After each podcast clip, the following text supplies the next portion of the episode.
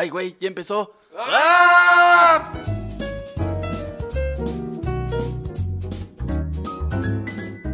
Hola, ¿cómo están? Este es el primer episodio de Mi Arte Podcast, el podcast donde dos incultos vamos a tratar de validar que fuimos a escuela de artes. A mi lado está disfrazado de Leonardo da Vinci, mi querido Iván García. ¿Cómo estás? Buenas noches, yo soy Iván García, vestido como Leonardo da Vinci. Así es, señores. Estoy vestido porque soy un palurdo como todos ustedes. ¿Qué, qué es esto de Mi Arte Podcast, güey? ¿Qué, qué, de qué trata esto? A ver, cuéntame. Estuvimos pensando por ahí un poco como ver el lado humano de, de cada artista, el, el lado donde Leonardo iba por las micheladas y donde Munch fumaba un porrito de mota. Sí, y totalmente. Creo que si usted viene aquí a por cultura sacra y que no nos metamos con nada, pues es el lugar poco indicado para usted. Vamos a, claro que les vamos a dar ciertos tips y ciertas eh, frases mamadoras que usted va a poder fácilmente en su trabajo impresionar a la chica que le gusta durante el elevador, pero de ahí no vamos a pasar. El dato dominguero. El dato dominguero. Si usted cree que le vamos a dar una tesis de maestría sobre Leonardo da Vinci, pues no. Lo que, para lo que más nos alcanza es para disfrazarnos de él. Algo que debemos dejar muy en claro es que si usted va a llegar a los comentarios y nos va a poner el dato preciso y la fecha exacta, créame que lo vamos a leer como así, exactamente así. Eh, Así que usted ah, ya está totalmente avisado de qué va a haber aquí, pero créame que se va a divertir bastante y si no, nos vamos a divertir a expensas de usted. Pues vamos a hablar del tema de hoy, qué sorpresa, va a ser acerca del COVID, porque pues no hay nada más que el COVID. No creo que nadie, no creo que nadie no sepa lo que es el COVID. A ver, usted señora que no cree en el COVID y que fue a reclamar a Little Caesars por su pinche pizza, créame, existe. Y con la tasa de obesidad en México, que yo soy un gran testigo de eso, créame que no, no ande saliendo sin cubrebocas, no, no, no, no sea payasa. Se lo dice un payaso, no sea payasa. Señora, el COVID existe y viene por usted. Es la parte family friendly, body positivity que tiene este podcast. Hace ejercicio, pinche marrano. Pero bueno, vamos a hablar sobre el COVID y sobre el arte en, los tiempos del COVID, en, en estos meses de confinamiento que hemos vivido aquí en México, en, en otros lugares antes. Entonces, ¿qué te parece si damos una pequeña, un- pequeño recordatorio de lo que han sido las pandemias en el arte? ¿Te parece? ¿Empezamos por ahí? Bueno, ha habido diferentes pandemias a lo largo de la historia. La diferencia radica en qué ha hecho cada artista con, con- con su pandemia, con la que le ha tocado. Y hay una gran diferencia entre lo que se ha hecho en siglos anteriores a lo que se está haciendo ahora. ¿Qué se ha hecho en siglos anteriores, mi querido Iván? Por ejemplo, este no es tan de pandemia, pero sí de encierro, como el que nos ha tocado a nosotros, que en nuestra cuarentena, que sería de 15 días y terminó siendo de 90 y contando. Quédate en casa, repito. Quédate en casa. Este ejemplo es de Mary Shelley, donde a causa de la erupción de un volcán tuvieron que quedarse en casa, pero clase alta tuvieron que quedarse en una mansión, en una gran tertulia de varios días, donde todos ellos decidieron escribir obras relacionadas a, a este tema y es de donde surge Frankenstein y, y varias obras de Lord Byron y de, y de varios artistas de, de ese tamaño. Y, en esas obras se, se- se refleja bastante esta, esta sensación de encierro, de, de melancolía, de esta sensación que nos causa el encierro de haber perdido lo que ya teníamos, ¿no? Ot- otro ejemplo que también podríamos ver, me acuerdo mucho de El Triunfo de la Muerte, de Bruegel el Viejo, bueno, Peter Bruegel. Este cuadro, esta pintura es mucho más antigua, es de 1562, 1563 aproximadamente. Y bueno, relata eh, el sentimiento sobre la peste negra. Si uno ve el cuadro, la pintura, es realmente aterrador, ¿no? Es, ah, la, muerte llevándose a todos, em, la muerte tocando violines, eh, enseñándole un reloj de, arena al rey, mostrando esta, esta fragilidad de- del ser humano y cómo va esta, esta muerte con, con estas guadañas eh, directo por los campesinos. Aunque lo que a mí me pasa aquí es que, güey, este, este cuadro fácilmente puede ser una calavera de posadas y a nosotros nos da un chingo de risa. O sea, la forma de ser del mexicano, vemos este y dices como, ah, una peda con la muerte, se salió de control nada más. Estamos viendo el after de la peda, donde la muerte baila, donde la muerte es hasta cierto punto feliz. O sea, la, la muerte se encuentra en, en su, en su hábitat conviviendo con el ser humano que se la está pasando pésimo. Al, al humano le está dando la pálida en medio del cuadro. Exacto. Y, y- y es muy interesante, o sea, claro, el, el- el cuadro es, es aterrador y todo. Pero, ¿de qué forma nosotros podemos encontrarle, por ejemplo, ese humor? ¿No? O sea, yo, yo creo que aquí le harían calaveritas. Te apuesto, te apuesto lo que quieras a que va a haber calaveritas del COVID. De vino la muerte y se llevó a David, pero por pendeja y no usar cubrebocas se le dio COVID. Un pedo así.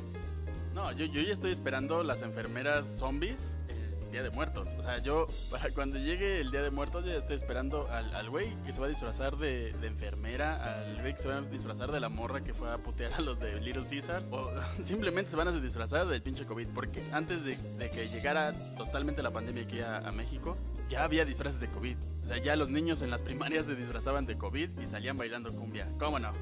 ¿Sabes cuál es de las cosas más artísticas, más emblemáticas de nuestro querido México? Las piñatas, güey. No, no, no eres famoso si no tienes una piñata, güey. O sea, este podcast no va a valer madre hasta que tengamos una piñata de nosotros. Y, güey, a las dos semanas salió López Gatel con su cubreboca agarrando un COVID. Y, y bueno, e- era un virus con una corona, güey, para que entendieras que era el coronavirus. Y algo que yo no estoy de acuerdo con los artistas que plasmaron esta piñata es que, güey, el virus traía cubrebocas. ¿Por qué? ¿Por qué el puto virus traía cubrebocas? No se vaya a contagiar de un mexicano, güey. Está muy perro ese virus. No se vaya a contratar de ser prieto.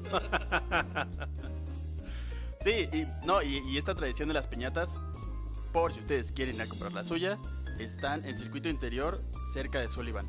Ahí, ahí pueden encontrar todas esas piñatas, todas esas piñatas famosas donde ha salido eh, Thalía con el Me oyen, donde ha salido eh, Salinas de Gortari, donde ha salido el COVID, donde han salido todas las piñatas famosas, están ahí. Porque esos señores se dedican a eso, al meme piñatero. Y consuman local, consuman local y, y sean la sensación el próximo Halloween con estas piñatas. Este anuncio es patrocinado desde ningún lugar, así que es una mención 100% del corazón. Pero bueno, sigamos con nuestras obras eh, artísticas, por favor, porque aquí la gente viene a nutrirse de, de cultura. Bueno, y después pasamos a una obra un poquito desgarradora. Es así. Es así, no le veo prácticamente ningún chiste. Todos, todos recordamos a Edward Munch por el grito. Y esta obra también tan desgarradora. O sea, como que ese güey tenía un pedo de, de los voy a hacer cagarse de tristeza y de susto. Pero fíjate, yo creo que, que el grito ya, ya no transmite eso. O sea, ya, ya una vez que lo ves en paquetes de Kleenex y que, y que lo ves en cosas así, güey, o sea, sinceramente el grito ya no me transmite nada desde que lo veo como pintado como el guasón y todo. O sea, ahí sí voy a mamar un poco, pero se ha vuelto tan popular que no me transmite lo que la siguiente pintura me, me transmitió en este momento que, que la estamos revisitando en nuestros libros de arte, porque somos unos mamadores. Pero, güey, está muy cabrona. Sí, en este tiempo ya perdió toda su fuerza justo por eso, porque la obra de Munch, como la Mona Lisa y como el Che Guevara, se han vuelto pop. Entonces ya, ya pier- pierden toda su fuerza, pero para su tiempo era impactante porque reflejaba justo un poco lo de, lo de su época. La obra que les vamos a mostrar, que la van a poder revisitar en nuestras redes sociales, va a ser La Madre Muerta de 1900 de Edward Munch. Esta obra, desde la paleta de colores, muy cercana a- al grito, es, es una niña de frente al cuadro, viendo al piso, de- eh, como negándose a, a- a lo que está viviendo, con los oídos tapados, y su madre está muerta detrás de ella. Entonces, toda la escena es, es impactante y, corre la leyenda de que el cuadro estaba maldito. El cuadro eh, a cualquiera de sus portadores le traía la enfermedad. Deberíamos hacer pinturas así sobre el COVID, ¿no? Así como, la pin- pinta esta madre y te va a dar COVID, ¿no? O sea, era un poco la idea que tenían. Y un poco así va a ser, porque nuestras siguientes obras serán de cubrebocas. Y, cualquiera que tenga esa pieza con cubrebocas usados le dará COVID y le traerá la muerte. Así que aguas con comprar pendejadas, ¿eh, chavos? Aparte, no mamen, ya hablaremos ahorita en la parte chusca, que según esta es la parte seria, pero ya hablaremos ahorita de, lo que nos ha traído eh, la, la era moderna o posmoderna, como quieran verla. Pero hablando otra vez de, de esta pintura, es, es increíble. O sea, transmite, transmite muchísimo. Esta niña tapándose los oídos, dando la espalda a la madre muerta. O sea, la, la cara de la madre también me transmite mucha angustia. No, no la puedo ver mucho tiempo. Está en, en nuestras redes sociales, pero está, es, es impresionante. O sea, tiene una fuerza eh, el cuadro. Es impactante. Y, y la tristeza en la niña, ¿eh? Y, y eso que no es una foto, pero está captada, digamos, la, la esencia de esto. Y aparte desde la paleta de colores, o sea, desde la paleta de color te muestra a la madre eh, un cuerpo ya, ya sin vida y que ya, ya fue abandonado. O sea, es el cascarón de la madre ahí esperando detrás de la niña. Un poco eso, eso era la tendencia de Edward Munch, de, de retratar estos momentos críticos, estos momentos difíciles de expresar. Y, y él mismo lo, lo hace en un cuadro después, cuando él mismo sobrevive a la gripe española y se pinta a sí mismo de frente en un sillón ebria, sola, devastada.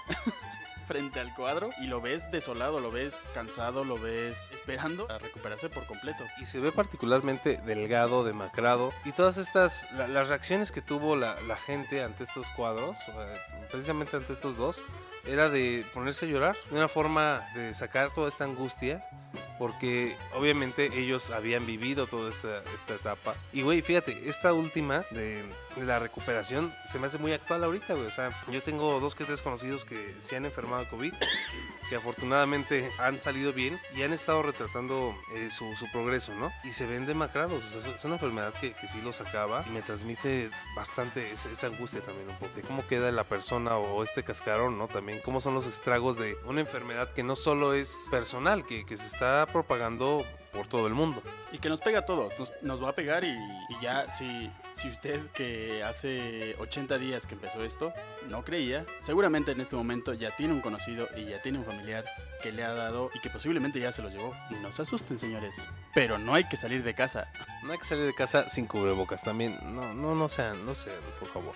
Bueno, vamos a hablar del corral de los apestados. ¿Qué nos puedes decir de ese? El correo de los apestados nos retrata un poco el tratamiento hacia los enfermos, hacia estar dentro del nosocomio, donde se ve esta escena lúgubre, entre humo, entre es- esta, esta entrada de luz central que baña a todos los, los participantes del cuadro, convalecientes, tratando de salvar vidas, que, que justo como nuestros héroes que tenemos en el corazón, hasta donde estén, señores, un saludo. Y la tristeza que se vive de- en, en esos cuartos, en el frente de guerra. Mire, si usted es un, un artista, fotógrafo, pintor, puede ir con mucha precaución a un hospital e incluso recrear esto y créame, le va a llover likes. Pero es que la, la imagen es impactante y refleja también esta angustia que tenemos nosotros, que tenemos familiares o amigos cercanos médicos, que literalmente están viviendo en hoteles. Eh, sea, al inicio de la pandemia estaban durmiendo ya en los hospitales para no poder salir y afortunadamente muchos hoteles se solidarizaron y podemos ver estas imágenes tan fuertes de, de cómo se, se cuidan a los enfermos.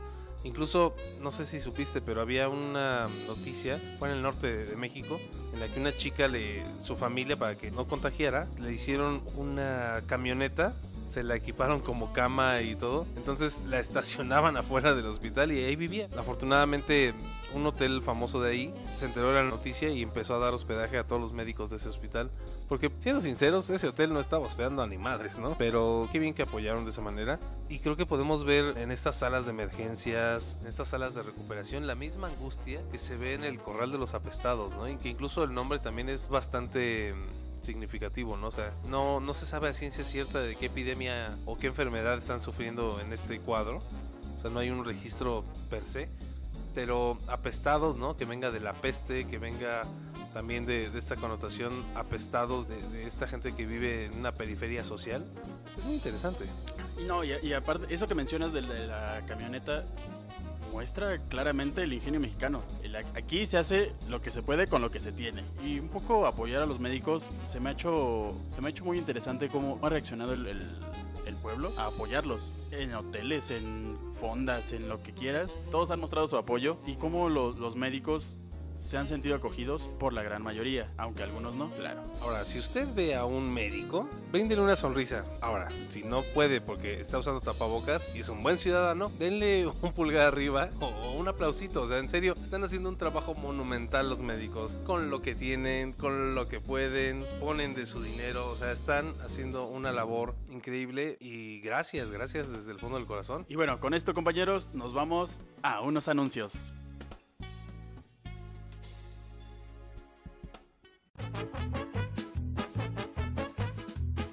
¿Cansado de ser un idiota que no sabe nada de cine? ¿Quieres saber qué tenía el maletín de Pulp Fiction? Entra a la Escuela Américo Masoquista de Cine, donde no solo perderás el gusto a ver películas, también tendrás el privilegio de pensar como nosotros, porque obviamente tu opinión es la de un palurdo. Yo antes era un ignorante, pero gracias a la Escuela Américo Masoquista de Cine puedo reírme de los chistes de Woody Allen, aunque no los entienda. Mi, mi película favorita es Avengers. Bueno, ahora gracias a mis maestros soy fan de Taxi Driver. Grande Scorsese. Hasta hace una semana yo comía palomitas sabor jalapeño. Ahora me chingo un mate en la cineteca. ¡Aguanta, Kubrick! No lo dudes más y entra a la Escuela Américo Masoquista de Cine. Pierde tu voluntad y también tu buen gusto.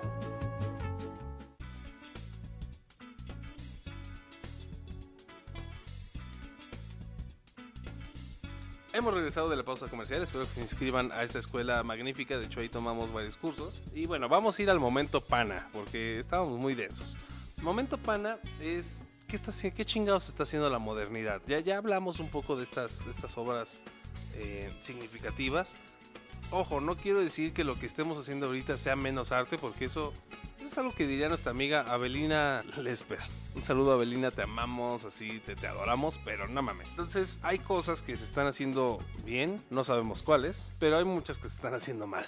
Entonces, vamos a empezar con estos ejemplos. Eh, yo quisiera empezar con un ejemplo oportunista del artista Víctor Ochoa, eh, el cual, fíjate, tenía una escultura que hizo en 1995, una escultura que semejaba a un fauno y que yo creo que estaba como cagando, o sea, el pedestal es como una caca que le sale, es muy rara.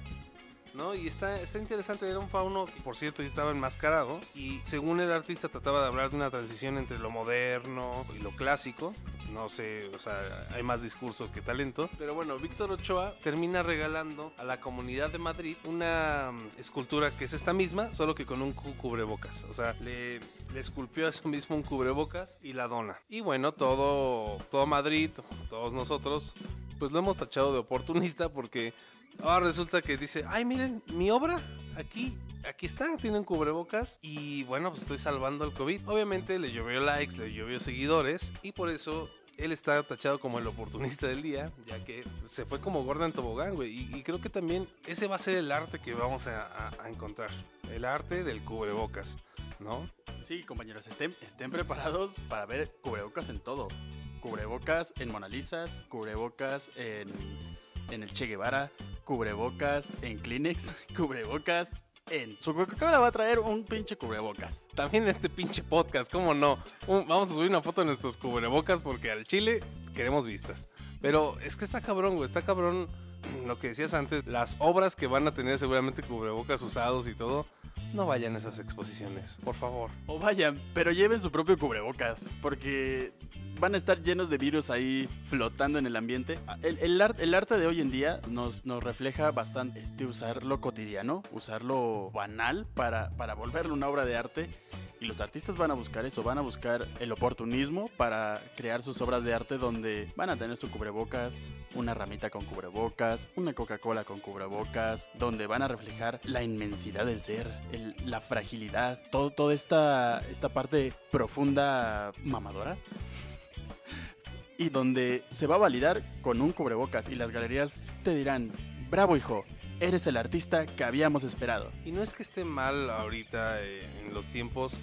O sea, que Munch viviera tal cosa y pintara tal cosa, pero no mames, o sea, Munch jamás pondría, no sé, su ropa de la fibra española, no, la hubiera quemado, güey. O sea, lo que quiero decir es que validemos por cómo son las cosas. No, no quiero decir que todo esté mal, seguramente va a haber algo bueno y va a haber muchas cosas rescatables del arte post pandemia y que nos hagan reflexionar. Y, e incluso hablando de nuestros términos, no tienen que ser pinturas este, hiperrealistas o hiper hipersensitivas, ¿no?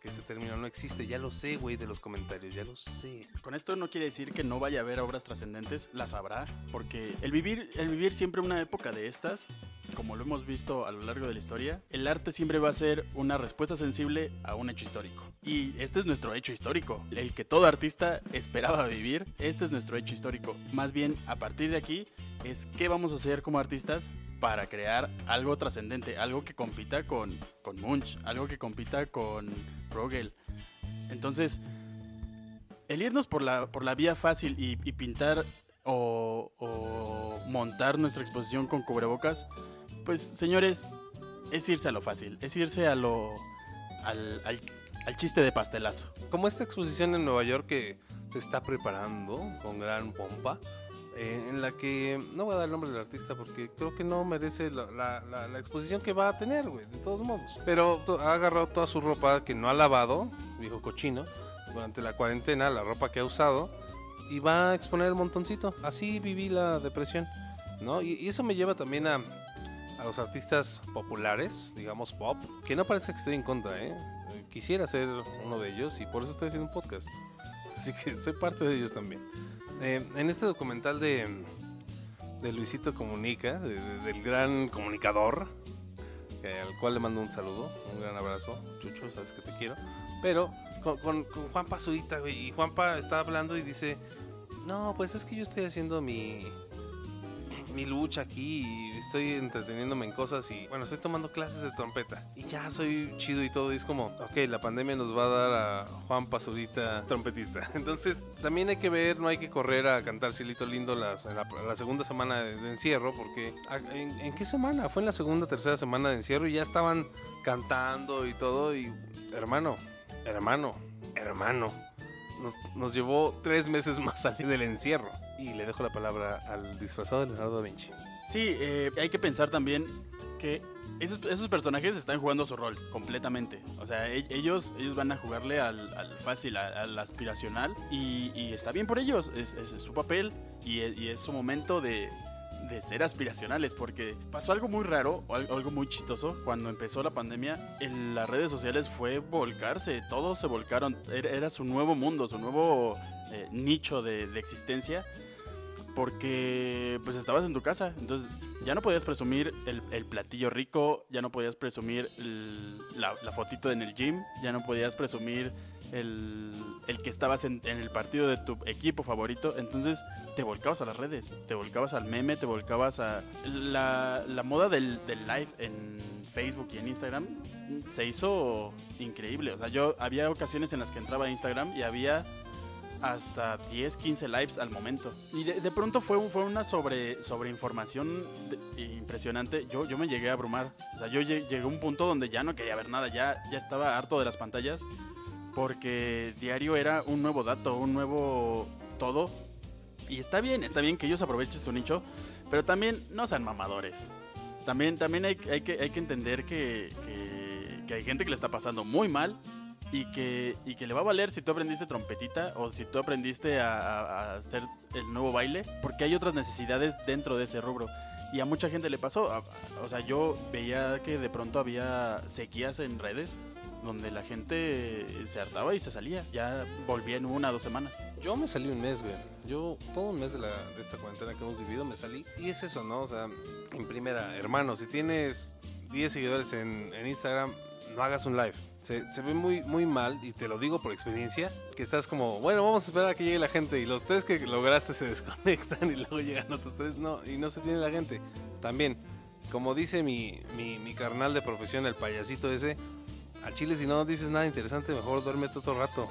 ¿no? Porque ta- también los famosos, ¿eh? Hicieron cada live de, ah, pues me voy a cortar las uñas, ¿no? Y en ahí haciendo frijoladas y, y cosas que eran totalmente, pues, desechables, ¿no? Y aunado a esto, yo les voy a preguntar filosóficamente, ¿tú qué estás haciendo en esta pandemia? ¿Cómo te estás expresando en esta pandemia? No cómo la vives, sino cómo te expresas de, ella. Y no solo en redes, ¿no? No solo en la historia de pinche pandemia o el filtro del coronavirus o cosas así. ¿Cómo expresarías tú tu pandemia, no? O sea, tampoco se trata de yo soy artista y tú no, y no, to- todos tenemos una forma de expresarlo. Y, y busquemos esa forma, porque al encontrarla vamos a poder sacar esto que estamos viviendo, o sea, y, poder evitar lo que ya está pasando, que la gente está perdiendo la cabeza, se está deschavetando, está volviéndose más violenta, porque el, encierro nos vuelve violentos, y más si, si estamos viviendo en una sociedad como el Guasón, en la que estamos de un lado para otro.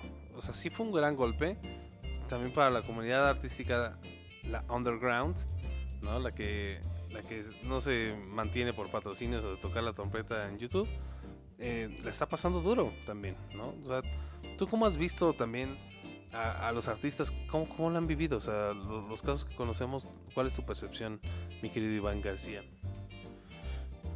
La, la época ha venido dura. La época para el artista promedio, el artista que, que no vive del Fonca, Fonca, patrocíname. Patrocina este podcast, güey. Te los digo. A ver, acércate. Ponga, patrocíname. Un poquito más, acércate, en serio. Ten, ten confianza. No, muerdas si no quieres. Patrocíname, güey.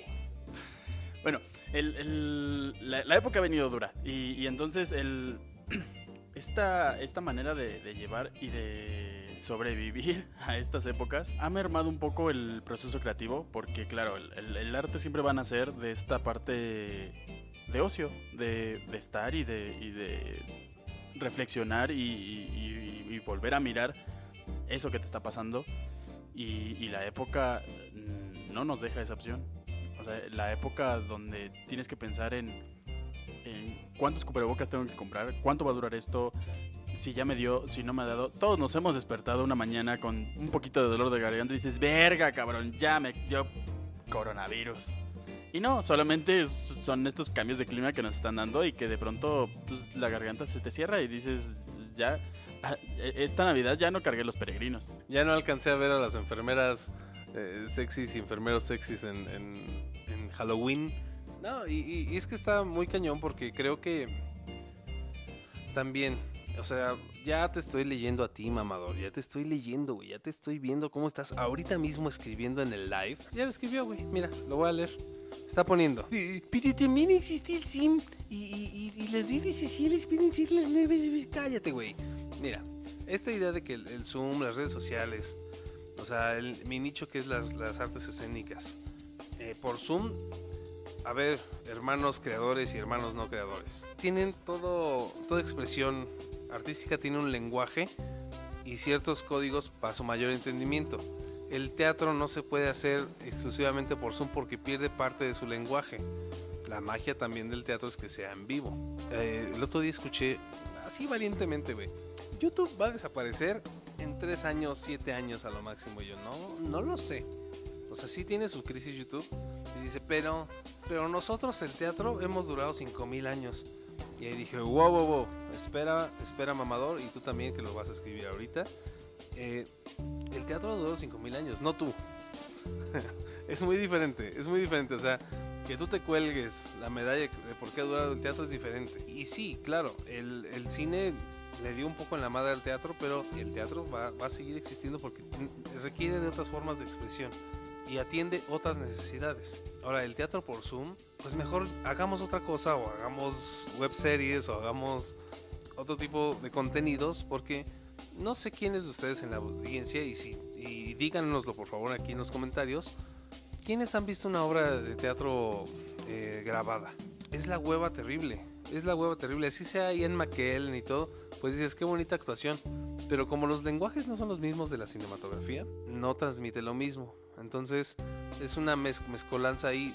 Esas obras sirven para, pues para cachar lo, lo efímero y pues, pues esto, eso al mismo tiempo se pierde, lo cual es una contradicción.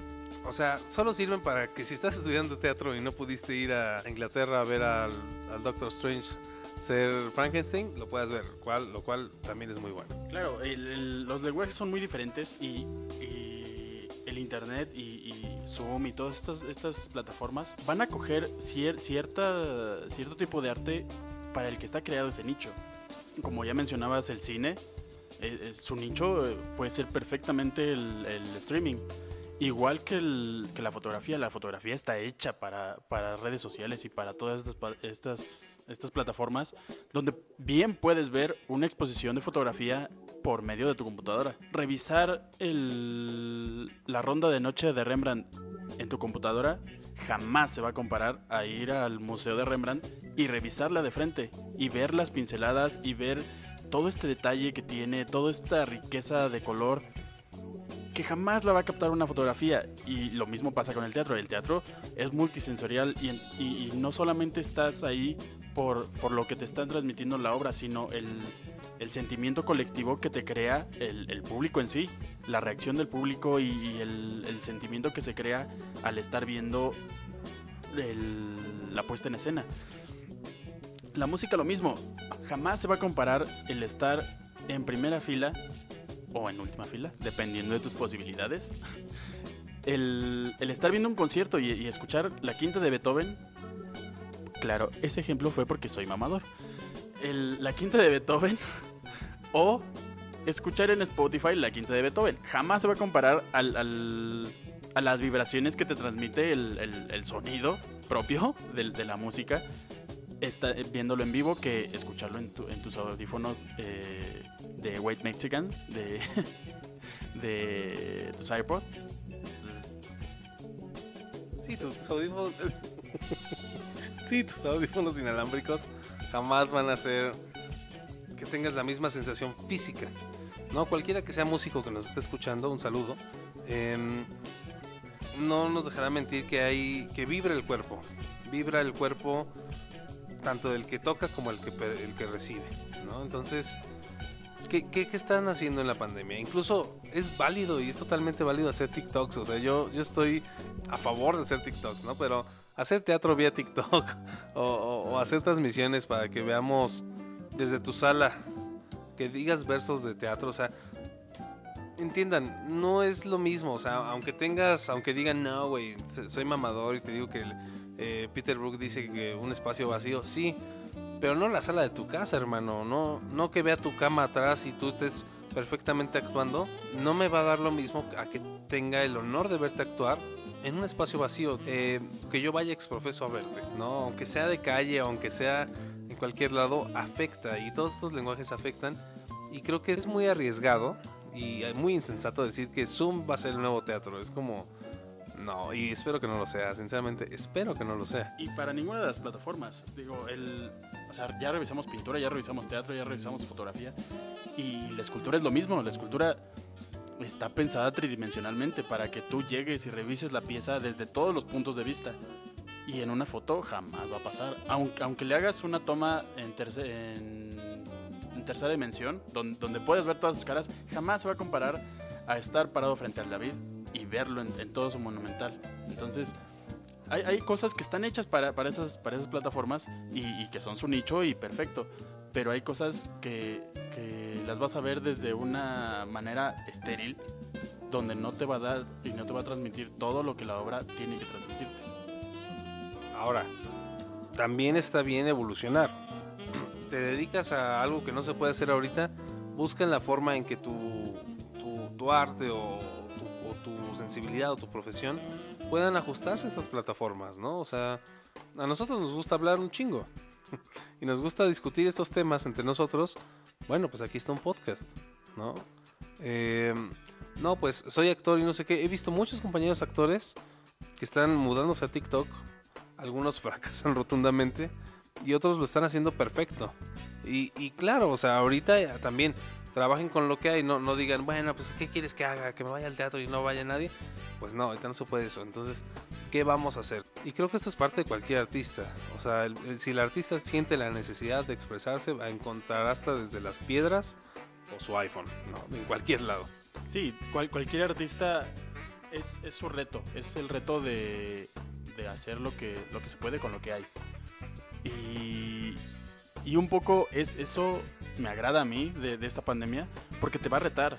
Ya, ya no estás desde tu zona de confort de, pues voy a pintar unos cuadritos, voy a, voy a poner unas latas, voy a poner eh, mi basura del mes. Y te, te, te te tiene que retar a, a- a realmente crear algo, algo con, con lo que estás viviendo y con lo que estás este, pasando. Y, buscar la manera de encajar en estos nuevos nichos donde, donde justo lo que, lo que les mencionaba, que no se pierda esa riqueza que, que es verlo en vivo. Entonces, tenemos un poco que hacer que, que, el, que el arte encaje y que, y que mi arte encaje contigo. No hay nada mejor que, sinceramente, a ti que me estás escuchando, de tu arte a mi arte, voy a preferir mi arte totalmente, por encima de todo, incluso de ti.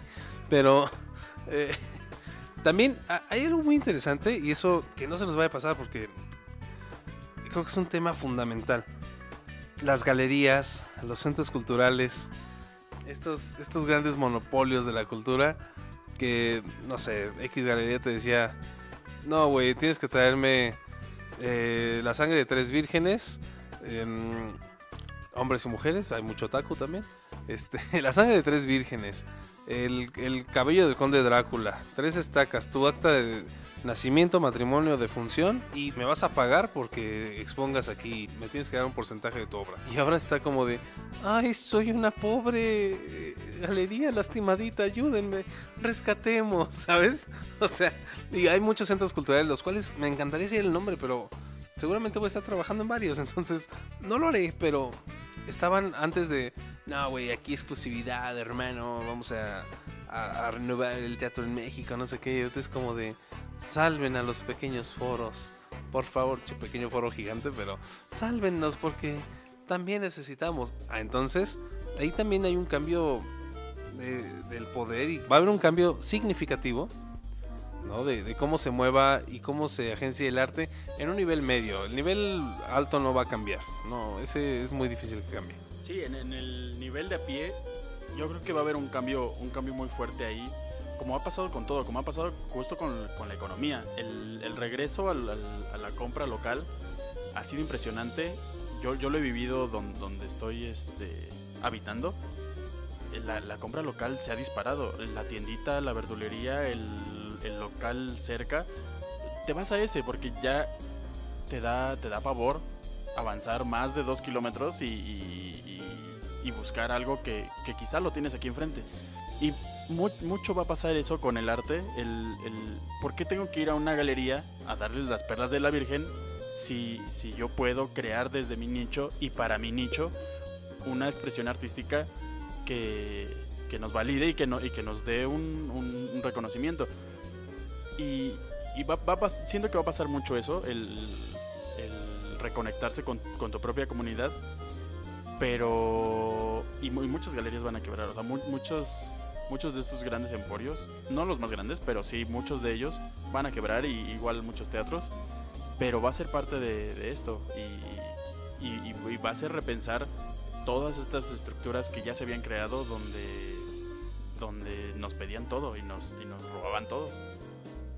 Sí, se va a volver una, una suerte de lucha por la supervivencia, eh, lo cual es diferente a una competencia por la supervivencia. o sea, pero también creo que es, es necesario, como tú dices, para que esto se renueve. ¿no? O sea, creo que si le queremos ver el lado positivo del COVID, es que muchas estructuras se van a reorganizar, esperemos que muchas importantes. Em, y, y que, y que también se le dé paso al nuevo creador para que, que tenga la pericia de cómo mover su arte y cómo lograr hacer todas estas cosas un poco más eh, a su favor. Eh, no estoy diciendo completamente nada, usted se acaba de dar cuenta. Y bueno, así soy, esa es mi opinión. Bueno, ¿y qué, y qué opinión podían esperar de alguien que está haciendo un podcast vestido de cepillín? Porque no lo había mencionado, pero él está vestido de cepillín, yo estoy vestido de Leonardo. Porque obviamente somos mamadores. Y tenemos el varo, al chile el arte sí deja, chavos.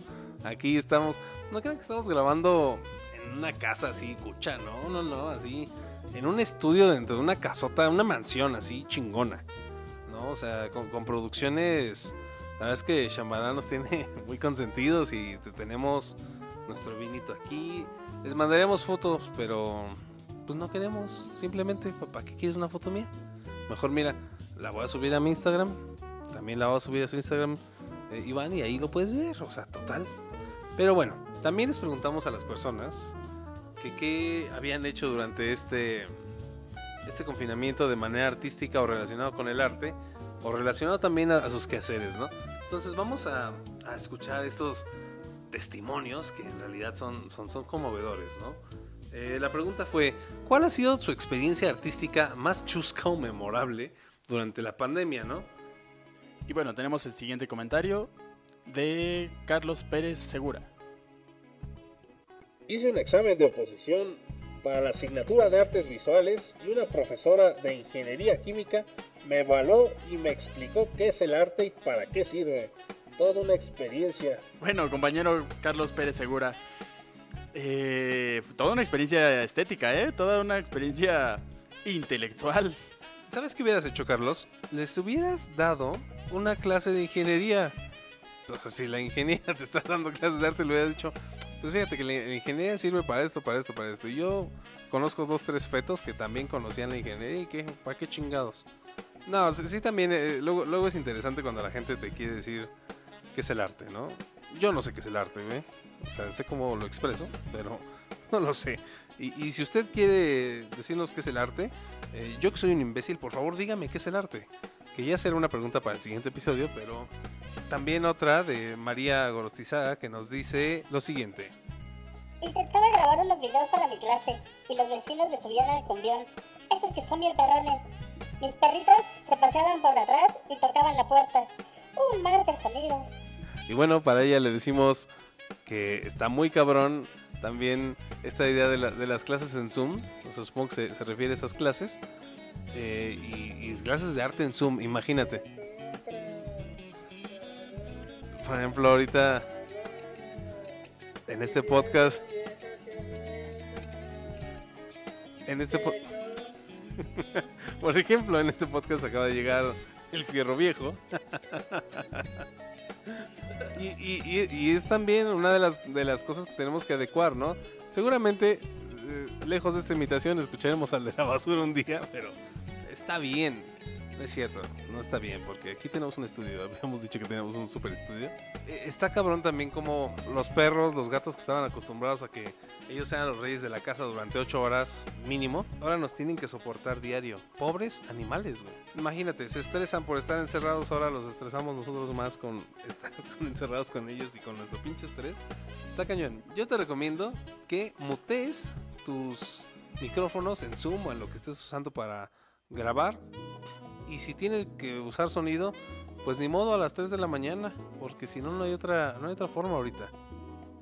O la otra más fácil es que te valga. Es que te valga y, y que el maestro entienda que son ruidos de la ciudad. Estamos escuchando a la ciudad. Y, y- y es algo de lo que me he dado cuenta en, en las clases que hemos dado, en, en conferencias en las que hemos estado, porque somos mamadores, obviamente. Eh, son ruidos de la ciudad. El propio. el- la persona que está dando la conferencia, el que está escuchando, el niño que está tomando clase, se van a escuchar todos estos ruidos, el de la basura, del, del gas, del, del fierro viejo, de todo. Pero es normal y, las personas tienen que entender que, que son ruidos que van a estar ahí. Y que no todos tienen un estudio de grabación como nosotros, que Shambhala nos está proporcionando en estos momentos.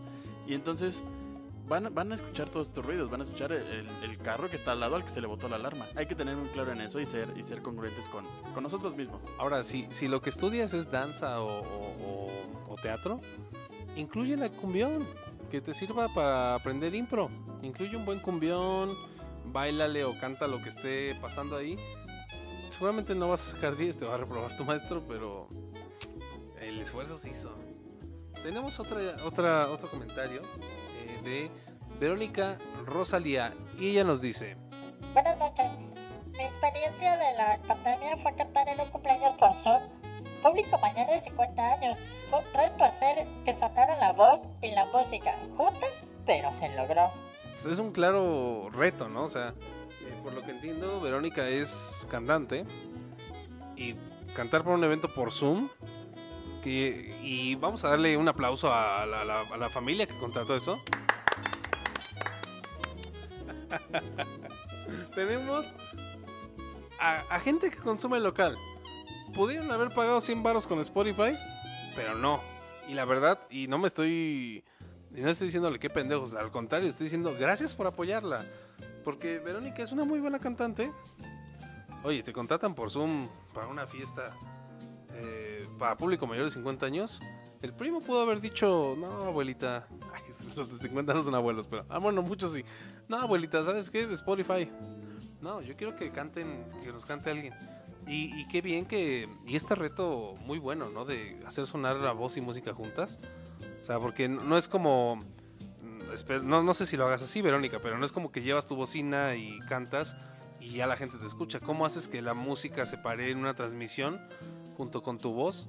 Sí, debe haber sido un reto muy interesante y, y ojalá nos puedas comentar después ahí por inbox cómo, cómo lo lograste. Yo, yo tengo un interés genuino en eso, ¿eh? Sí, que, que de por sí la música ya, el, el cantar en vivo es un, es un reto bas- bastante grande. para, para conectar con tu público en vivo. Ya me imagino cómo debió haber sido conectar con tu público vía Zoom, donde no los estás viendo y no estás, no estás captando las reacciones que están teniendo, o si te escuchan, o si, ¿sabes? Y, bien por ti, bien, bien por ti para, para evolucionar tu, tu expresión artística. Y bueno, eh, vamos a ir cerrando, ¿qué te parece? Eh, yo quiero tomarme la libertad de felicitar a un amigo payaso que hoy cumpleaños. Estamos estrenando el, podcast en su cumpleaños a Eric Murias, o mejor conocido como Chap, el payaso. Eh, te mando un gran saludo, un gran abrazo, eh, espero verte pronto, que te la pases genial. Y un abrazo a todos los que han cumplido, que nos escuchan, que han cumplido en cuarentena. Sé que, cantarte las mañanitas a ti solito con un pastel ha estado muy cañón, pero resistan, resistan y esperemos que nuestros cumpleaños no nos toquen así, ¿no? ¡Felicidades, viejo payaso! Y bueno, esto ha sido mi arte podcast. Espero que les guste este concepto porque a mí me encanta, a Iván también. Y recuerden eh, seguirnos en nuestras redes sociales. Las tuyas, mi querido amigo, ¿cuáles son? En cualquier red social me pueden encontrar como arroba Iván Balart. ¿Y a ti? A mí síganme en Instagram como gustav.franco. Ahí vamos a subir, de hecho, cada quien en su Instagram va a subir parte de las imágenes de lo que hemos hablado eh, en este mm, en este podcast, así que síganlo, sigan las redes de Shambhala Producciones, suscríbanse a este canal. eh, si están escuchando por Spotify también, eh, escúchenlo por ahí, suscríbanse, síganos y recomiéndenos, porque vamos a estar hablando de bastantes artistas, de bastantes formas de expresarte, y, pero siempre recuerda que de tu arte a mi arte prefiero... Sentarme en el pastel. ¡Vámonos! Que vengan las chichonas, los enanos. Tan.